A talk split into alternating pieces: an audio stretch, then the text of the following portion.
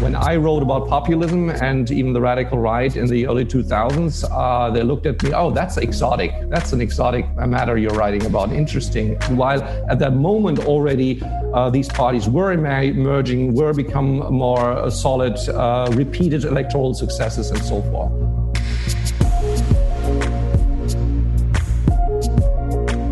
Welcome to A History of Xenophobia From the Gold Mines to the Rise of the Far Right Today.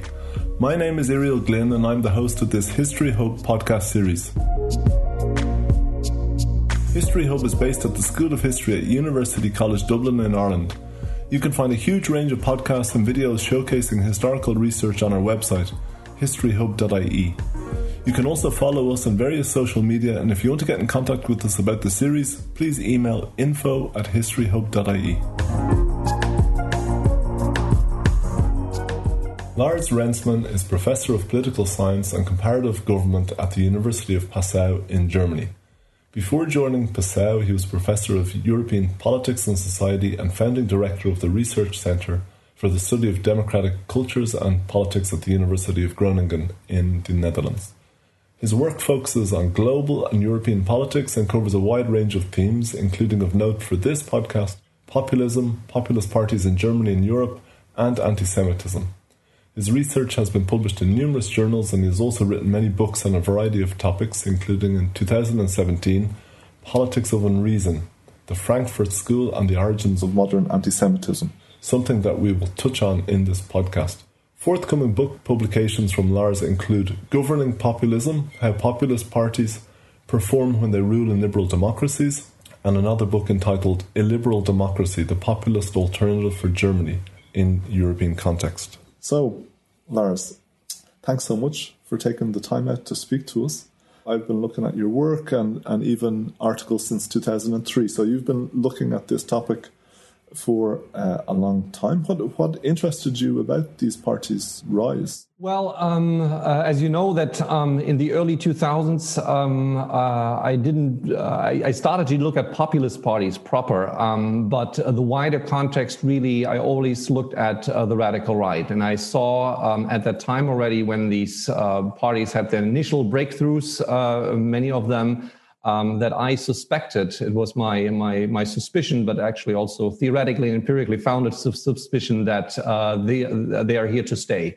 This is not um, a temporary uh, phenomenon. That this is something that has emerged against the background of. Uh, um, uh, of a strong potential support. And at the time, we were talking about uh, you know, potential voters uh, who could actually be attracted to these parties um, because we knew um, at the time, uh, and I knew at the time that uh, there was a large percentage of people who shared uh, uh xenophobic, authoritarian, nationalistic views. Uh, so the fact that this isn't a part of, of our um, contemporary or modern societies was not surprising, and that it would this would find potentially also in a political expression was also not surprising to me and to to some other scholars at the time.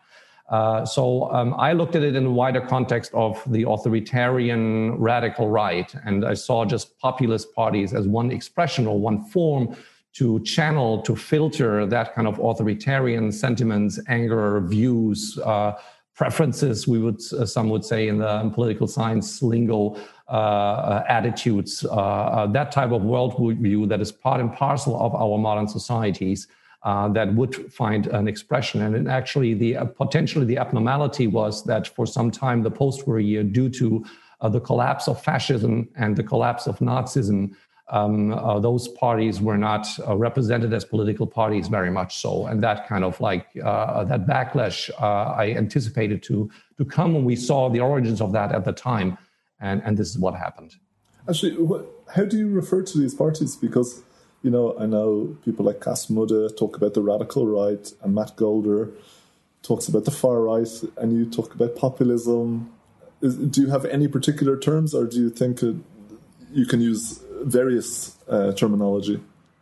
I think uh, for some time when uh, uh, the discussions was very much focused on terminology and concepts, um, I would say uh, this is not of the utmost uh, importance. I would see that populism, I would agree with Mudde that populism as such is, is just an element of many of these parties. And I would speak of uh, um, radical right populist parties or authoritarian populist parties that combine certain features, including populism, but really uh, it's more uh, a comprehensive outlook and it's positioned. Uh, particularly here, uh, um, relevant actors are situated on the right. There might be some left wing populist parties, but really what we're talking about is a relevant political factor. These are uh, radical right uh, populist parties, or even, uh, um, and then I would make distinctions because, of course, radical right populist parties are not necessarily neo Nazi or um, extreme right parties proper. Uh, they're, in, they're incorporating extreme right voters, they're incorporating, they're appealing to these voters, but part of their strategy is of course, to, to not look like the, the traditional old fascist or neo Nazi right, but actually try to, to, to broaden their appeal. That's why where I would make you know some distinctions. But overall, I would still situate them as the broad in, in the broader context of, of radical right uh, parties. And why why did people feel that this was going to be a fleeting, you know, that these parties were going to be temporary. You know, you had people like Poujade in the 80s saying, well, you know, give it a few years, no one will have heard of Le Pen. And I remember even The Economist in 1988 saying, oh, a few years this will this will disappear? Uh, it's a fascinating. Uh, um, it's even in the history of, of social science and, and, and history of fascinating phenomenon. This kind of denial. Uh, but we see that all over the place. Uh, uh, first of all, political scientists and historians generally are not very good at making predictions. Uh, think of 1989, who people actually predicted what would happen there. that's gen- I always tell that my, to my students. You know, we're not good at that. Um, secondly, uh, um, denial is very attractive. Uh, you see a phenomenon, you try to, you, it's wishful thinking. You want to downplay it. You, you look for some data that prove that basically the party system uh, and political representation is, is solid. Uh, um, um, and uh, um, many colleagues of mine uh, at the time when I wrote about populism and even the radical right in the early 2000s, uh, they looked at me, oh, that's exotic. That's an exotic matter you're writing about. Interesting.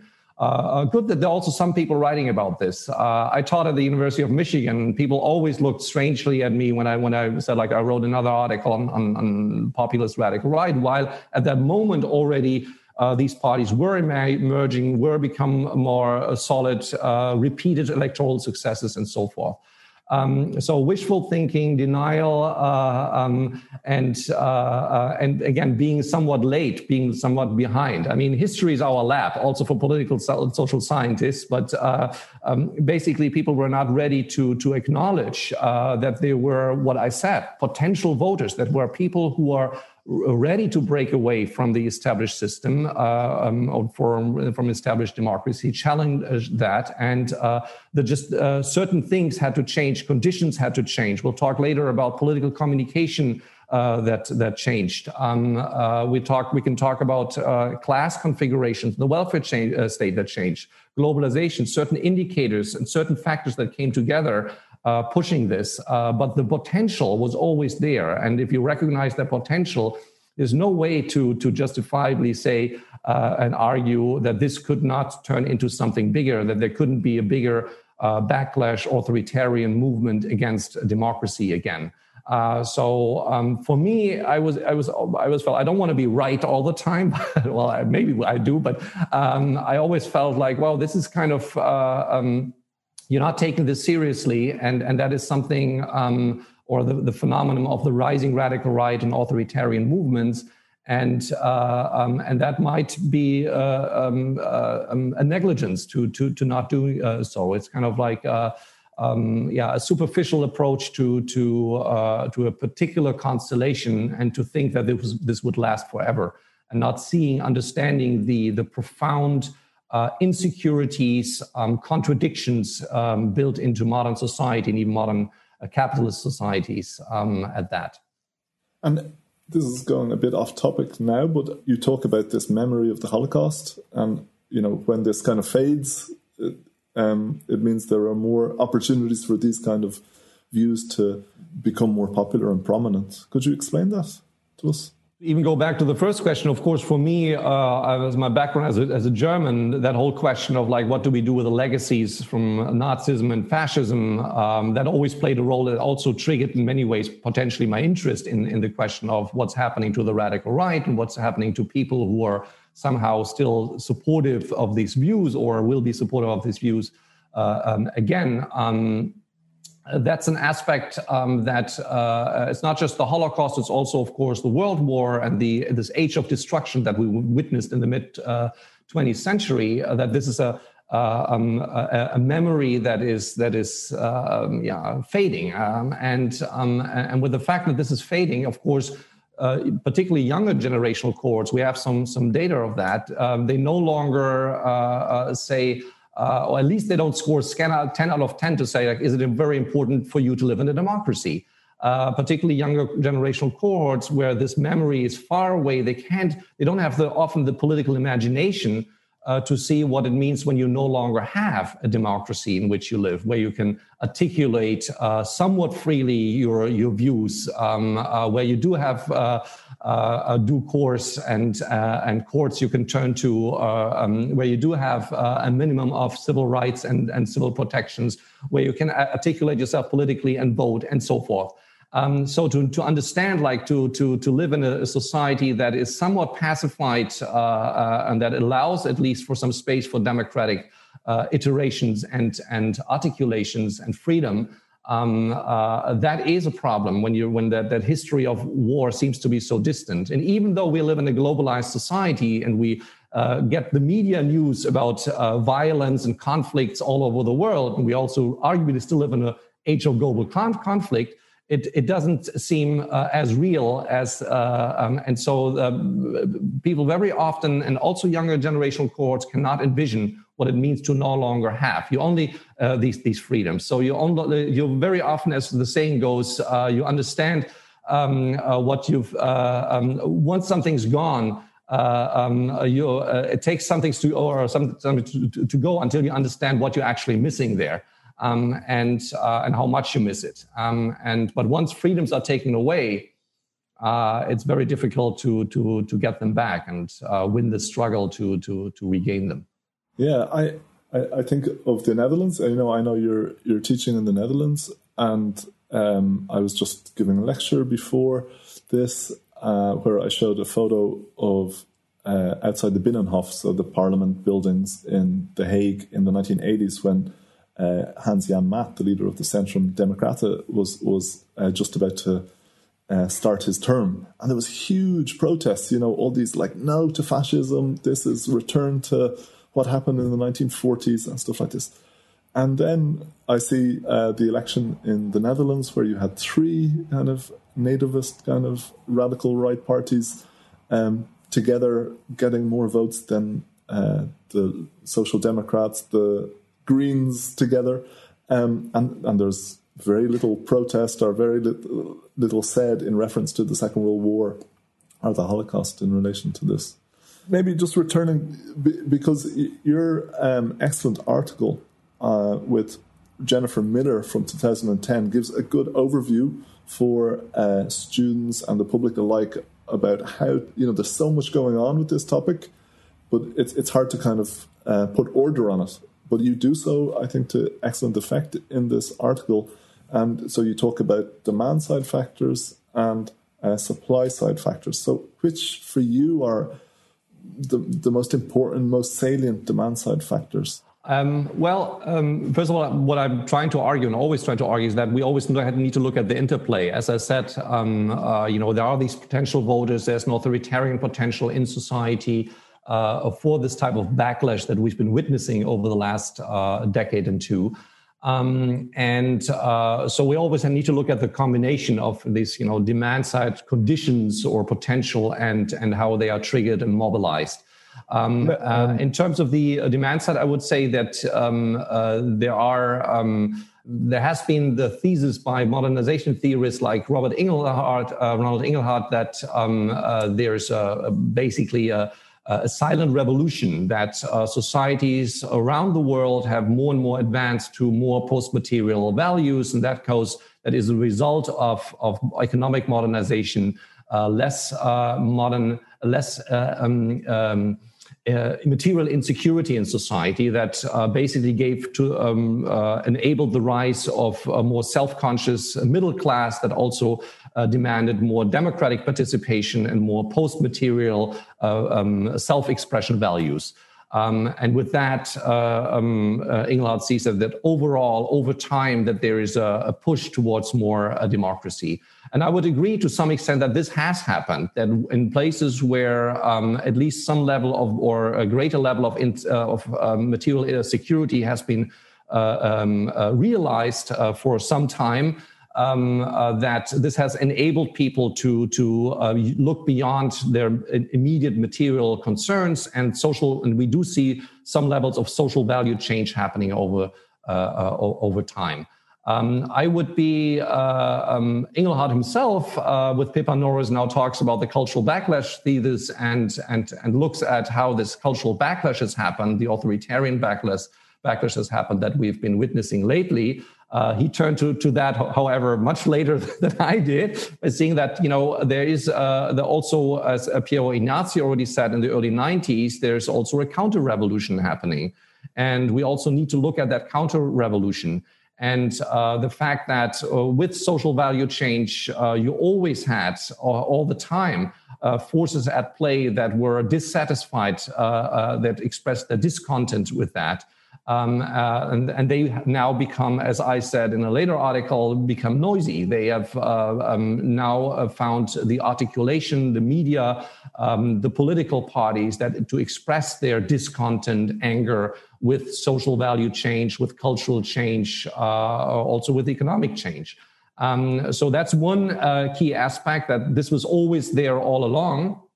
Another aspect that Inglehart, to some extent, also admits is that uh, we have to be careful when we use modernization. Modernization doesn't necessarily mean more economic insecurity. Uh, security. It can also actually modernization. We have to be careful this concept um, to, to, to glorify modernization. Modernization, very often we know this from history, comes along with, with all types of, of oppression, exclusions, uh, and potentially with a widening gap, um, as we see in the age of neoliberalism that we've been witnessing over four decades and welfare state regress um, with a widening gap uh, of uh, class uh, positions that uh, some uh, people actually are not more material secure. They're increasingly materially insecure. They have to work three jobs uh, to, to make ends meet.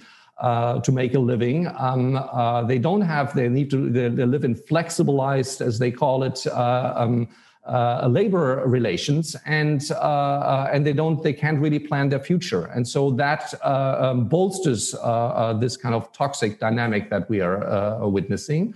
Um, and that is also part of the of this you know if you will the demand side factors.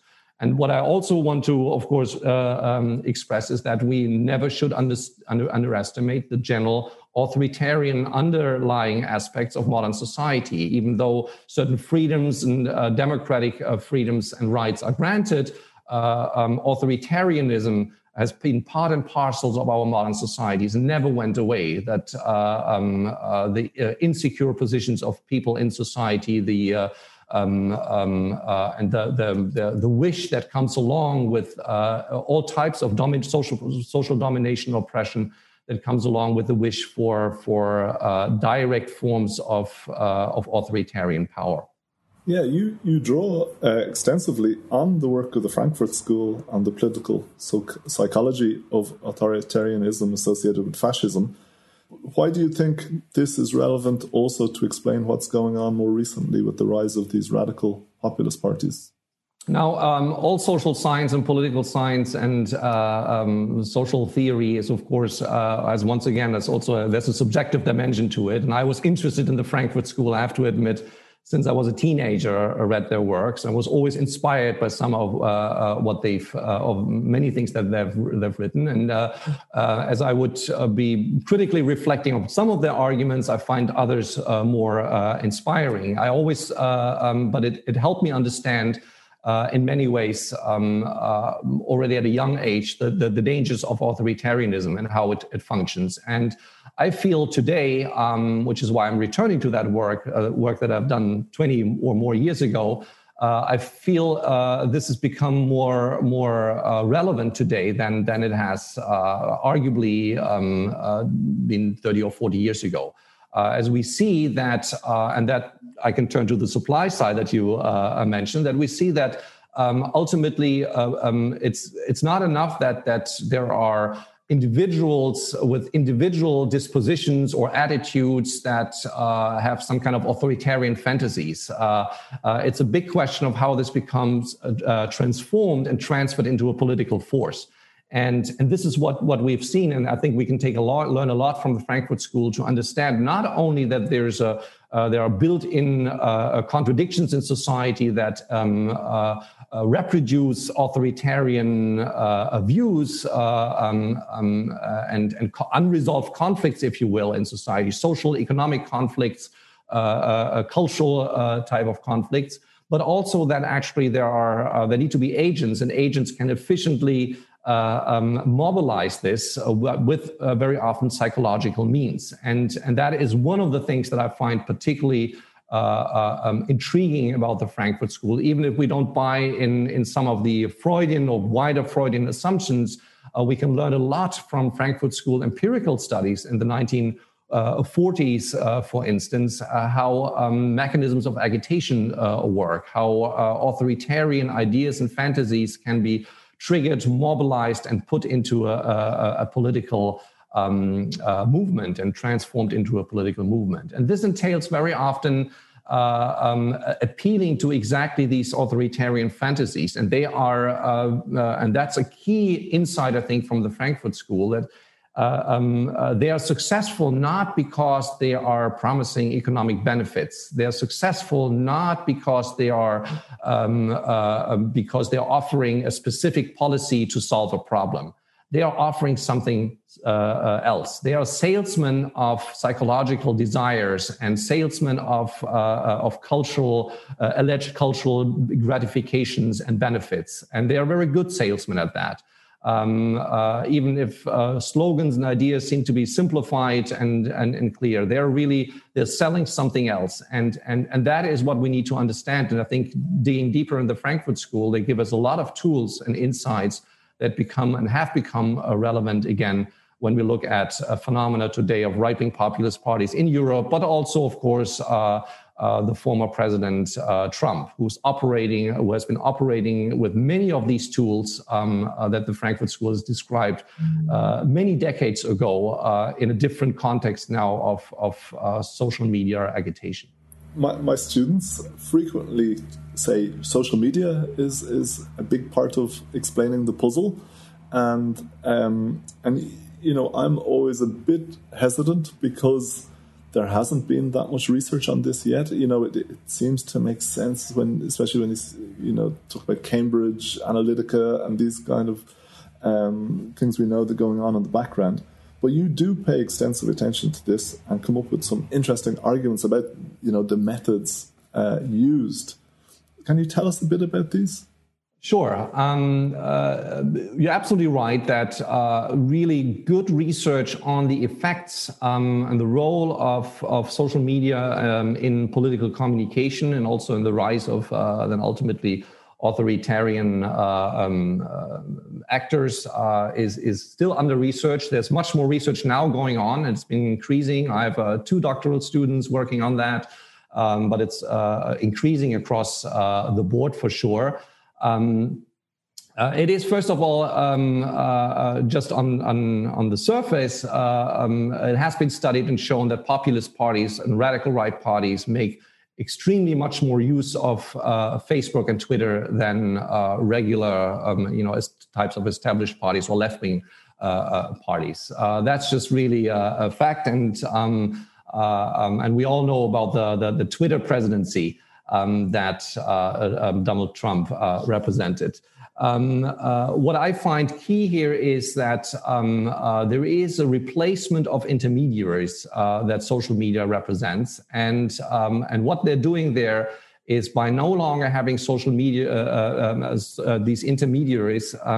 social media function as what I would say is a triple fold filter um, that allows for some kind of uh, unchecked, uh, um, immediate uh, um, um proliferation of hate speech, disinformation, and ultimately polarization. Um, uh, at least I would make that argument. Um, you're right to say that uh, it hasn't been sufficiently um, empirically tested. Boulianne, Koc, Michalska, and Bimber, they argue that it's not the case.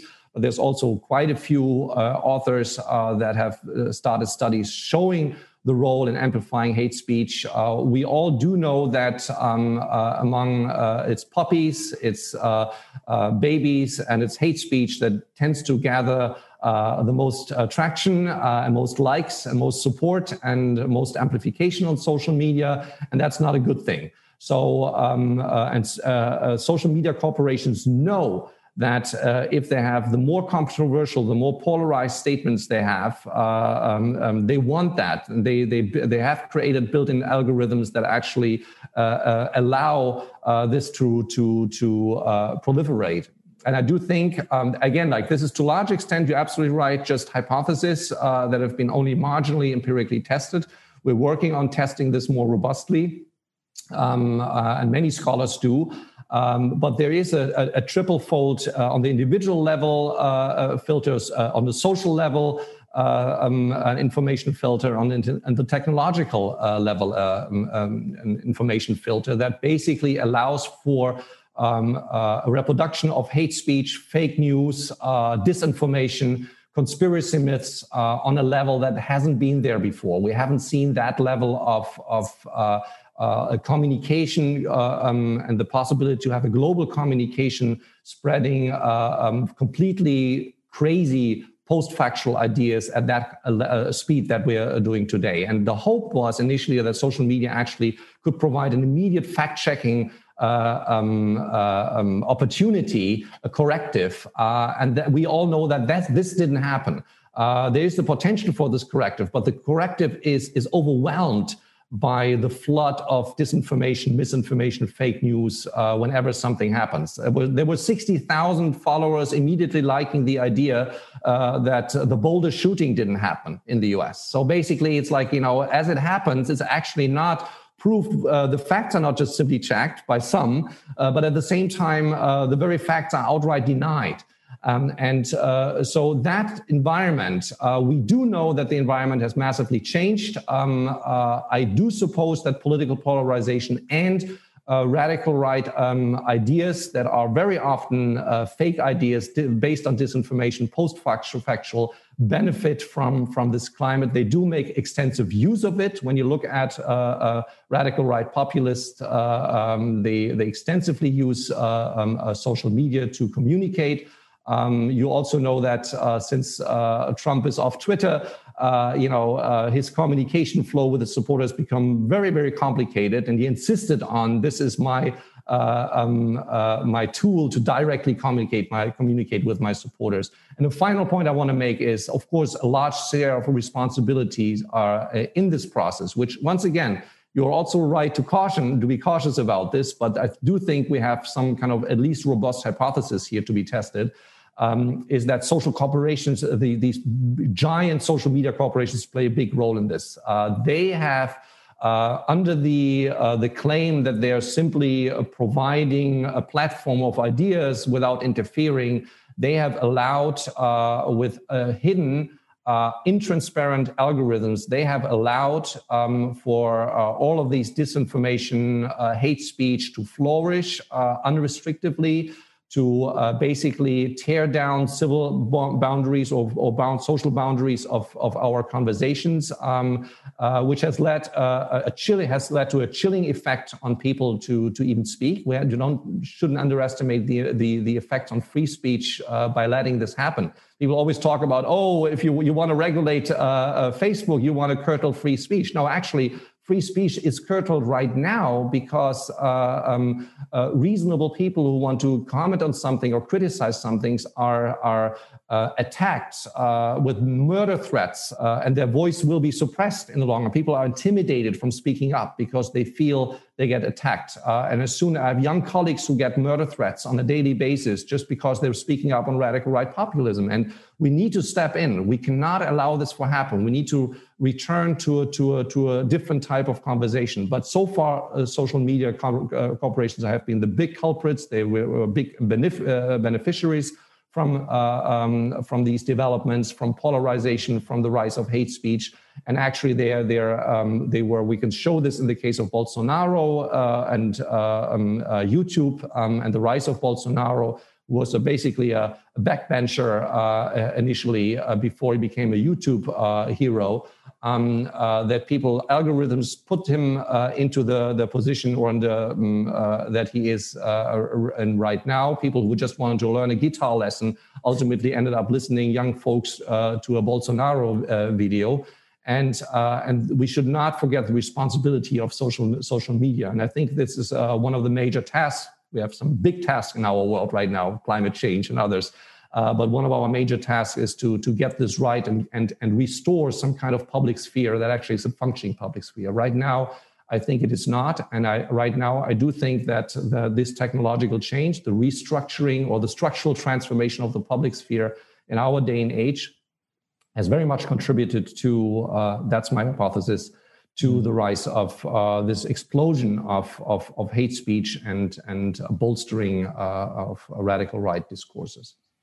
Yeah, they do seem to be very much ahead of the game in terms of how they used these uh, social media platforms, and there seems to be some parallels there with you know what occurred after the First World War. You know, I, a great book that I always mention to people is Walter Lippmann's Public Opinion uh, just after the First World War, and we know about uh, fascist use of propaganda and also use of radio. You know that, but I wonder there does seem to be, at least uh, looking from afar, a difference in, in that anti Semitism doesn't appear to be too prominent in these radical right parties. Uh, obviously, not always the case. And, and as you said, um, the message might be very black and white, but we know that behind that it's it's much more complicated, and the, and they are also careful not to say these things. So we, we see like Gianfranco Fini in Italy with Alleanza Nazionale, you know, turning, you know, its back on its kind of fascist past. And we see Marine Le Pen trying to sanitize the party. So, so what, where does anti-Semitism feature in this story? I would I would uh, somewhat disagree on that. I think like when we take a closer look, actually anti-Semitism features quite prominently. It it comes along as we see we, uh, things that we know from studies of institutional racism that it becomes uh, it comes along a little bit more coded often.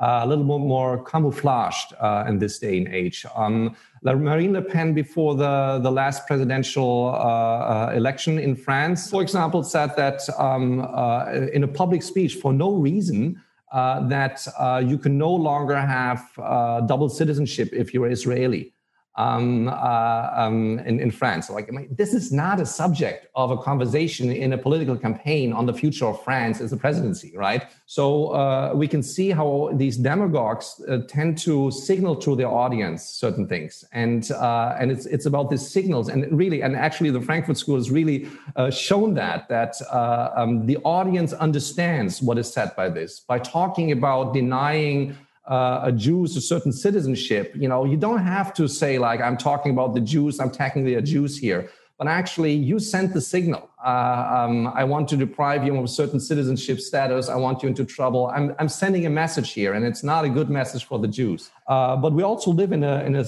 ongoing age of global conflict, and to some extent, of course, awareness of global conflicts and and and and, and uh, an easy uh, way that comes very handy to make sense of that is to blame the Jews. It's a traditional way since since ancient times. Uh, um, if there's global conflict, if there's global uh, conditions or um, violent conflict, uh, there's globalization.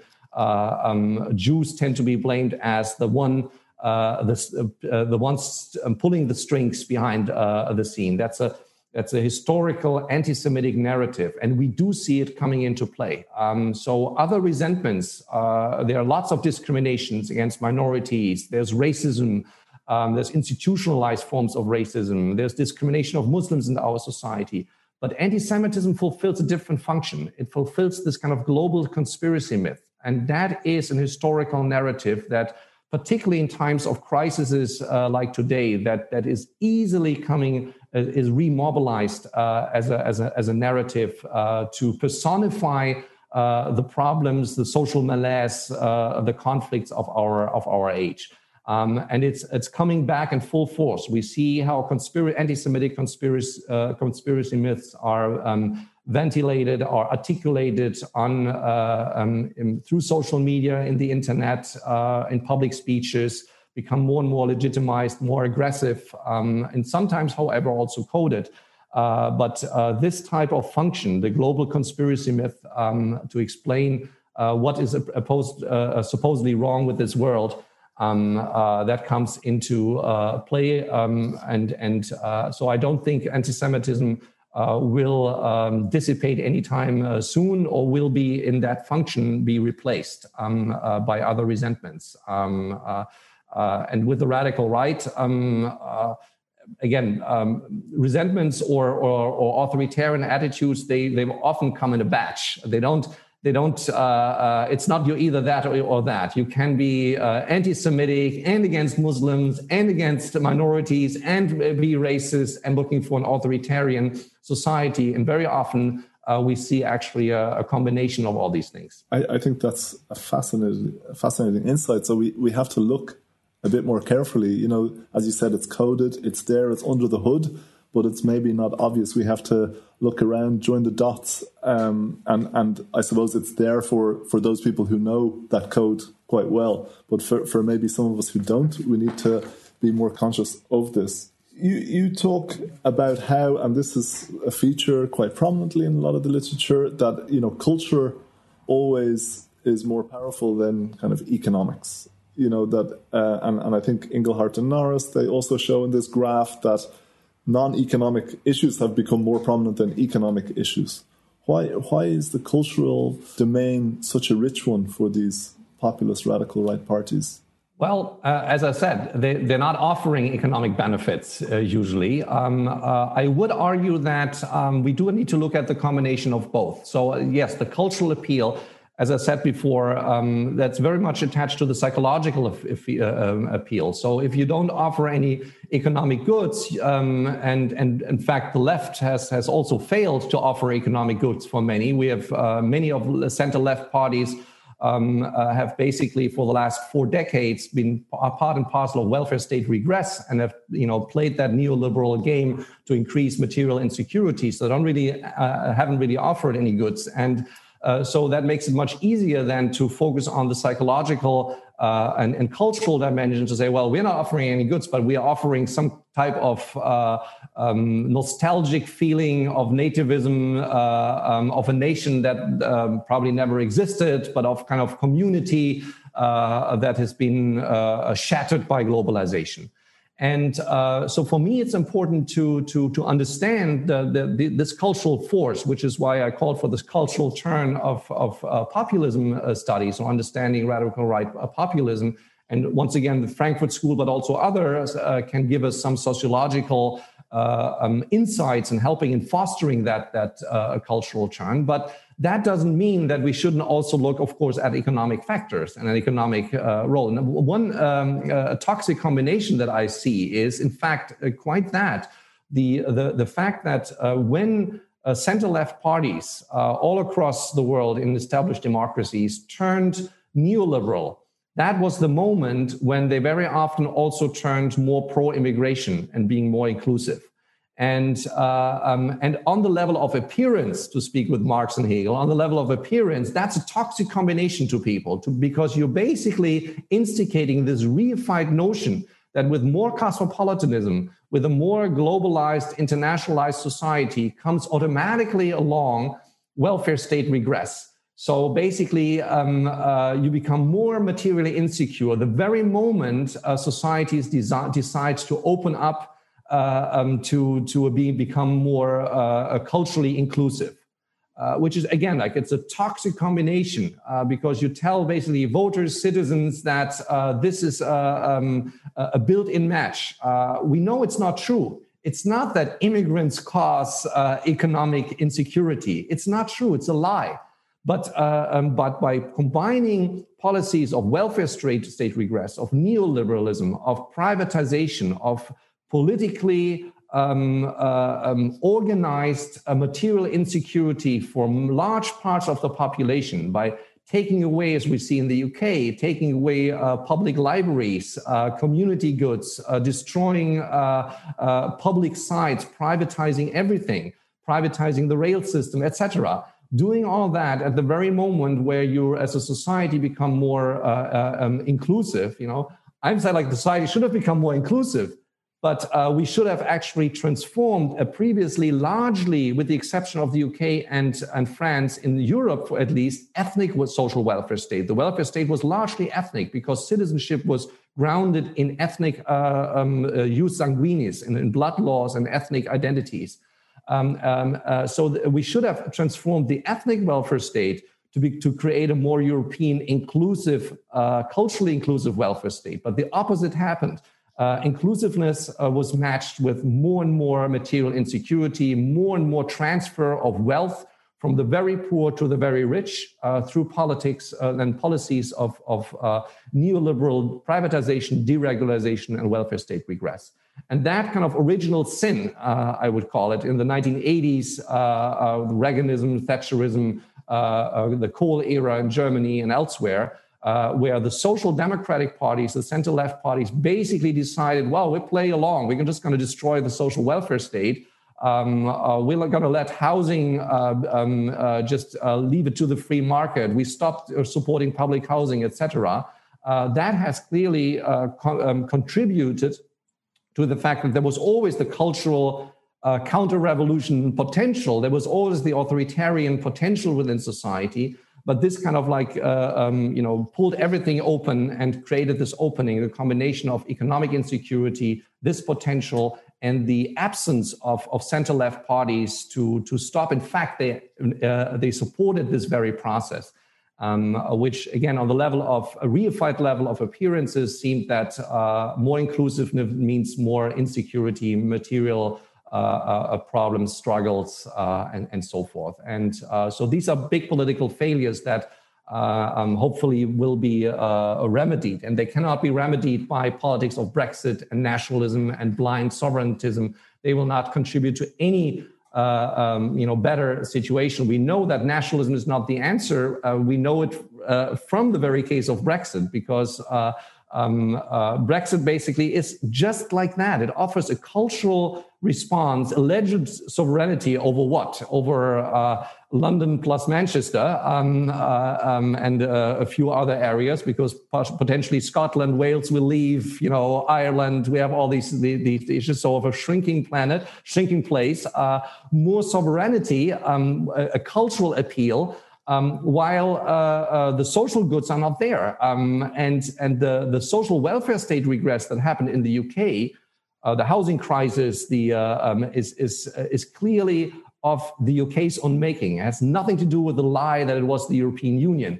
And here we see once again that actually um, nationalism uh, or nationalist parties they don't offer the um, uh, the economic uh, uh well-being um, or as as a response to that they offer just these type of uh, um, cultural goods, uh, psychological uh, appeals, and um, and it will not be the answer to to solving the economic issues. One answer to solving economic issues is what we're talking about right now. Luckily. Uh, to um, to uh, create taxes for big corporations that act globally. Because now, right now, uh, there's a huge let off for all these global corporations that that um, uh, that basically create tax havens all over the world, and, and everyone is complicit in that. And until we are able to find a global solution uh, um, to, to curtailing not just social media, but also other types of global corporations, um, we will not uh, uh sufficiently address these type of social questions. This book you're working on, and, and a special issue that you edited with Sarah de Lange and Stefan Couperus about illiberal democracy. Maybe you could just explain that lastly to, to listeners what that means.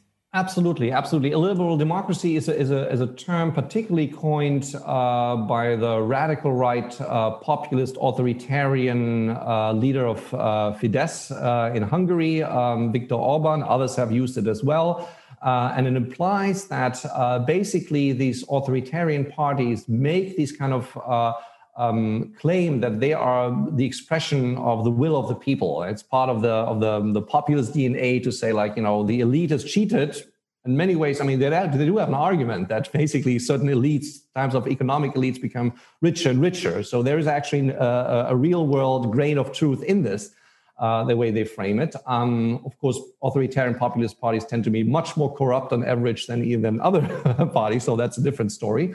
Um, uh, but they make the claim that they express the true voice of the people. And that actually goes back to, to fascist ideas, uh, where um, uh, has described Adolf Hitler as uh, uh, true democracy is um, when in a, on the Reichsparteitag, on the, uh, um, on the party assembly, um, there's a huge crowd acclaiming the leader's words. Um, so there's this claim that uh, when Trump speech that you know um, I'm expressing here the, the, voice of the people in his inaugural address, he said like uh, the people are back in Washington, or you know they've returned. And this we can see uh, up to the, January 6th uh, to the claim that uh, we, the people, because Trump said so, are recapturing and regaining, entering the Congress because it's our house. So there's this claim about democracy that is deprived from liberal features. But here I'm not talking about neoliberalism. Here I'm talking about constitutional guarantees, such as civil rights, such as uh, freedom of, uh, of expression, such as um, political participation, allowing everyone to vote, something that the Republicans right now also try to uh, take away from people. Um, and uh, so the idea is that we can have a democracy without these kind of uh, uh, liberal features of pluralism, of uh, um, guaranteed rights, etc., that are uh, and I would argue, well, um, you cannot have that. That doesn't exist. And we, we, we, look at this claim empirically, but also theoretically, and how, how wrong this is, because uh, without these features, democracy has no chance of surviving. Um, uh, democracy can can uh, be a claim um, uh, against kind of uh, existing constitutions in an authoritarian context, where people say like we need to raise up, we challenge the existing regime regime that deprives us from our rights. But in the long run, it always will need to entail these constitutional guarantees and features, civil and human rights. And if it doesn't, it's not going to be a democracy. It's going to be the end of democracy. So ultimately, illiberal democracy is a claim that is a contradiction in adjecto. It's a contradiction in and of itself. Uh, it cannot uh, be sustained. It cannot exist in the long run. You cannot have a democratic society that doesn't uh, guarantee individuals the rights of political participation, civil rights, habeas corpus, um, uh, due process, and so forth. And if you don't have that, if you undermine that by legal means, by other means, uh, by social means, by economic means, you'll ultimately don't have democracy. Well, a lot of food for thought, some depressing food for thought at times as well. But Lars, thanks so much for taking the time out to talk to us today. I, I hope everyone enjoyed that. Thank you very much, Lars Rensmann. Thank you for, for having me. It was a pleasure to have that conversation.